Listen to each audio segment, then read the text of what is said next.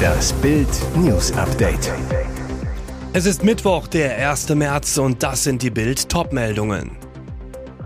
Angeblicher Raubüberfall hat nicht stattgefunden. Todesdrama um ertrunkenen Leon, Vater festgenommen.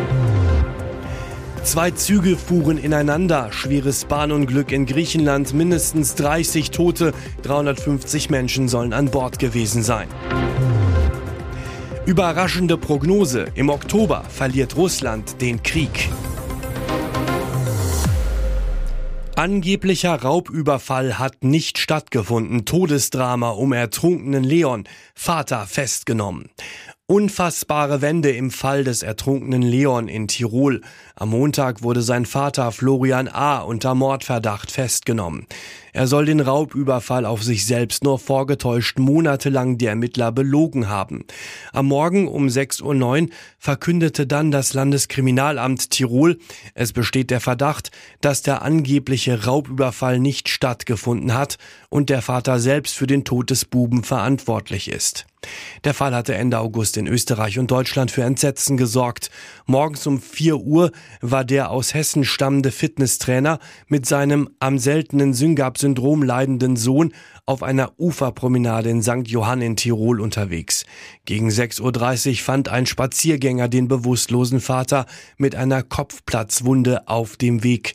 Der Buggy war leer. Leon wurde eine Stunde später ertrunken auf einer Sandbank in der Kitzbüheler Ache gefunden. Die Anteilnahme am Schicksal der Hinterbliebenen war riesig. Immer wieder wandten sich Sandra und Florian A. auch mit Fahndungsaufrufen an die Öffentlichkeit.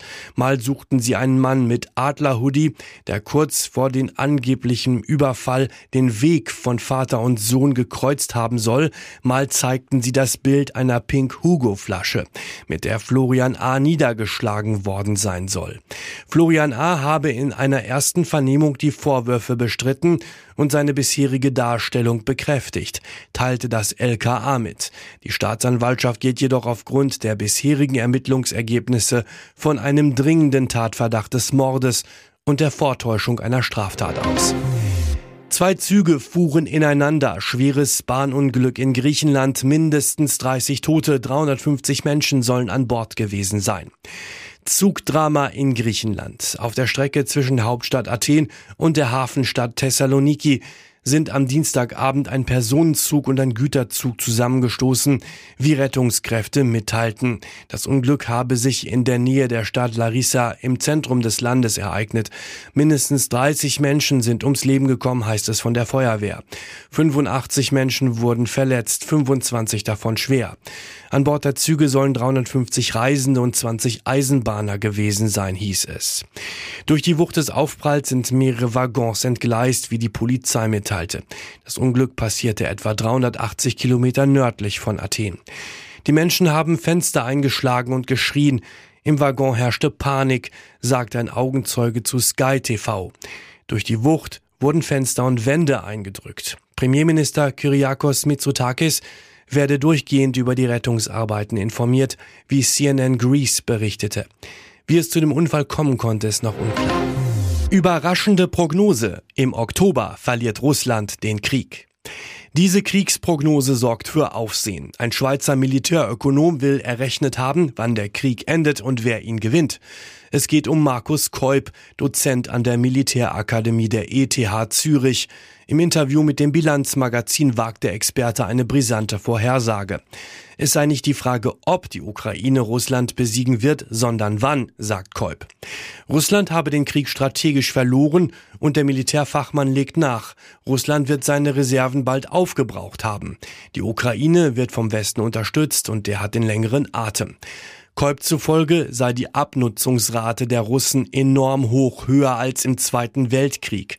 Pro Tag würden die Russen fünf Panzer und sechs Schützenpanzer verlieren. Es ließe sich einfach hochrechnen, wann Russland das Material ausgehen wird. Seine Berechnungen ergeben, im Oktober dieses Jahres wird die Ukraine Russland besiegen. Keup begründet seine Prognose auch damit, dass viele Panzercrews gefallen sind. Es sei kinderleicht, einen Panzer zu fahren, aber um damit Krieg zu führen, bedürfe es einer monatelangen Ausbildung. Dies könne Russland mit frischen Rekruten nicht tun. Nach der Niederlage, die Keup vorhersagt, werde Russland technologisch einen so großen Rückschritt machen, dass aus dem Kremlreich ein Entwicklungsland werde. Das gab es bei Bayern seit vielen Jahren nicht. Nagelsmann führt knallhart Maßnahmen ein.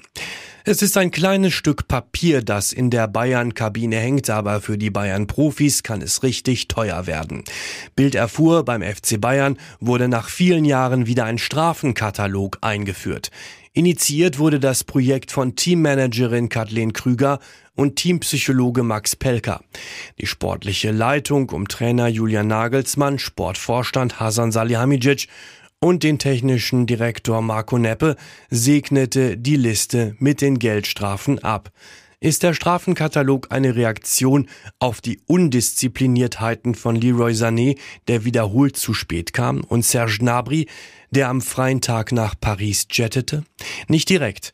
Nach Bildinformationen wurde der Katalog den Profis nach dem eins zu null Sieg bei P S G präsentiert.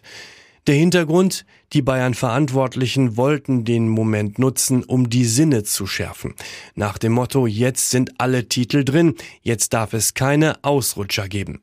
Der wichtigste Punkt ist dabei Pünktlichkeit. Verspätungen werden ab sofort sanktioniert. Beispielsweise kostet es, wenn ein Spieler zu spät auf den Platz kommt. Die Geldstrafen sollen sich im unteren vierstelligen Bereich bewegen, zwischen tausend und dreitausend Euro. Alles zum neuen Bayern-Strafenkatalog gibt's auf bild punkt de.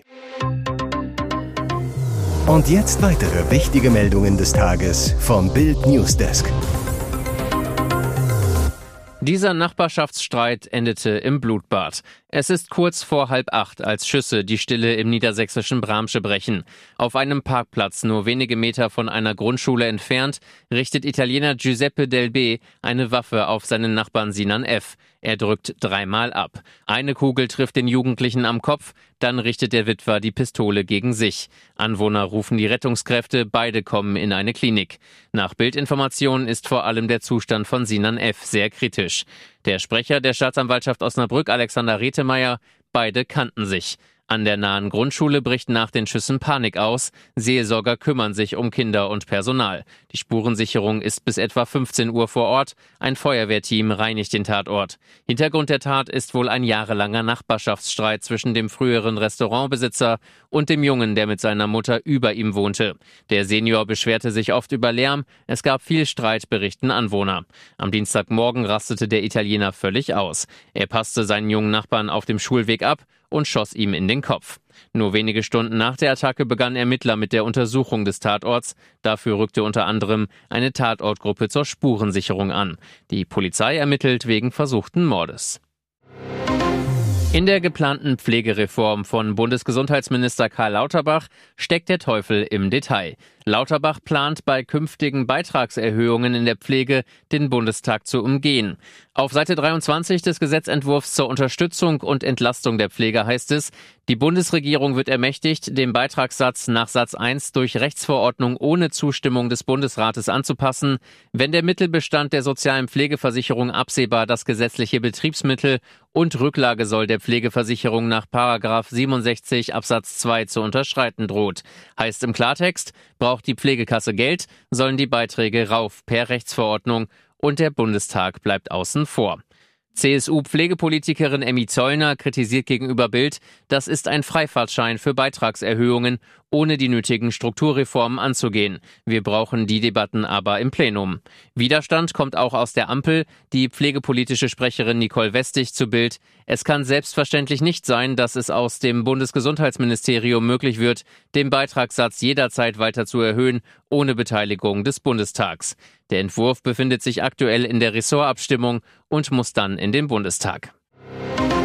Was darf es als nächstes sein? Hotelerbin Paris Hilton ist vor kurzem stolze Mutter geworden. Ende Januar kam Sohn Phoenix Barron auf die Welt. Jetzt will sie nachlegen, doch diesmal soll es eine Tochter sein. Da gibt es aber aktuell ein Problem. Nachdem eine Leihmutter den Sohnemann auf die Welt befördert hat, wünscht sich Paris nichts sehnlicher als ein Mädchen. Aber Paris und ihr Mann haben seit dem Corona-Lockdown insgesamt zwanzig Embryonen einfrieren lassen. Alle seien männlich, behauptet Paris in der Zeitschrift Glamour U K. Ich habe nur Jungs, ich habe zwanzig Jungen, lacht Paris. Vor einem Monat haben wir einen neuen Anlauf gestartet, also warte ich auf die Ergebnisse, um zu sehen, ob es auch Mädchen gibt. Insgesamt war das Paar wohl schon siebenmal bei der Samenbank. Über die Zeit vor der Geburt erzählt Paris, ich hatte das Gefühl, dass mein Leben so öffentlich war, dass ich es wirklich für mich behalten wollte, sagte sie. Natürlich war es schwer, es niemandem zu sagen, weil es so eine aufregende Zeit ist, aber ich fand es toll, dass ich das alles nur mit Carter teilen konnte, ihrem Ehemann. Über ihren Sohn sagt sie, ich bin so besessen von meinem kleinen Engel und wenn er mir in die Augen schaut, schmelze ich einfach dahin. Er ist so ein gutes Baby. Hilton und ihr Mann sind seit zweitausendneunzehn zusammen, seit November zweitausendeinundzwanzig verheiratet.